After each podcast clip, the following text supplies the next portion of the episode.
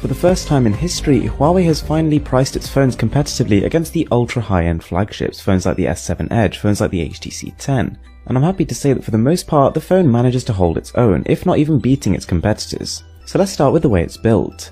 The Mate nine is far from a standard phone when it comes to its dimensions. It's got a screen size of five point nine inches, and that means that it actually has quite a large body. It's thicker and heavier than you'd probably expect most flagship smartphones to be, but it's not unbearable. It's got a nice curvature, kind of reminiscent of phones like the L G G four. The colours are implemented really well, and it feels sturdy, solid, and very durable the whole way round. In terms of the software, it's pretty much been redesigned. With E M U I five point oh, Huawei has really made an effort to try and streamline the whole operating system. They've had a lot of criticism in the past, and you can tell they've taken it on board. We're running Android seven point oh, and yes, whilst this is probably as far as you can get from a stock ROM, I don't hate it.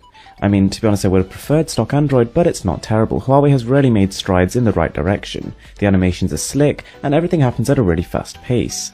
On top of that, they built in some really cool features, things like App Twin, being able to run two Facebook accounts at the same time, and being able to access a private space on your phone just by swiping your fingerprint. Now, the Huawei Mate nine innovates in so many ways. It's a beautiful phone with tons going for it, but if there's going to be one sticking point, it's probably going to be the screen resolution.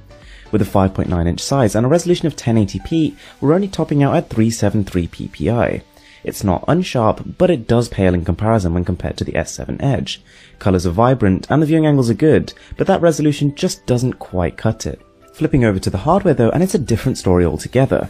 Powered by four gigabytes of RAM and the brand new in-house Kirin nine sixty, this thing is really fast. And it doesn't end there. The Huawei Mate nine is one of the most intelligent Android smartphones to date. It predicts your behavior, it prevents fragmentation, which means that not only is it born fast, but it stays fast. Apps open up instantly, faster than any other phone I've really tried. It also destroys benchmarks. Not only does it do fantastic in Antutu, but it tops out as the number one smartphone on Geekbench four point oh. On top of that, with the Kirin nine sixty, the G P U performance has improved by over one hundred fifty percent compared to the last generation, so gaming is very fluid. Having said that, every now and again, whilst it is powerful, and this is probably not limited by the G P U itself, things do tend to stutter. So it's a great gaming phone, but I wouldn't say this is the ultimate go-to device. Now, whilst there are a lot of things to be excited about with the Mate nine, arguably the most important new feature is its camera. Whilst it does have a similar setup to the Huawei P nine, there is a lot of innovation going on here. This is an exciting camera that lets you do interesting things. The photos are detailed, and Leica has an option for vivid colours, which kind of gives your photos a cinematic look to them, which I thoroughly recommend you use. If you do prefer a more natural look, there are options for that. And more importantly, there's a manual control pro mode, which has a similar feature set to the one seen on the L G G five, which was impressive. Now, having two cameras on there does have a number of benefits. To start with, you can actually do something which looks and feels like optical zoom. It's not quite optical, you do lose a little bit of quality, but nonetheless the pictures still look great. But you can also take photos in what is known as wide aperture mode, and this gives your photos an almost unrealistic amount of blur. Whilst it can fail sometimes, and it can look a bit unrealistic, in some situations it can make it look like your photo was taken by a D S L R camera. It also lets you do some cool stuff like refocus your photo after you've taken it, and maybe make the background black and white. At eight megapixels, the front camera was quite impressive too. It's sharp and colourful with a decent amount of punch to it. In terms of audio, Huawei's done something quite interesting. Whilst the inbuilt D A C is nothing to run home about, it's actually got two speakers. It uses one on the bottom, which is emphasised on bass, and then one on the top, the same speaker you use to call people, to give you some extra treble, and it creates a nice immersive effect. Now, the battery on the Mate nine is astounding. Not only is the capacity four thousand milliamp hours, but with the new chipset, it's more efficient than ever.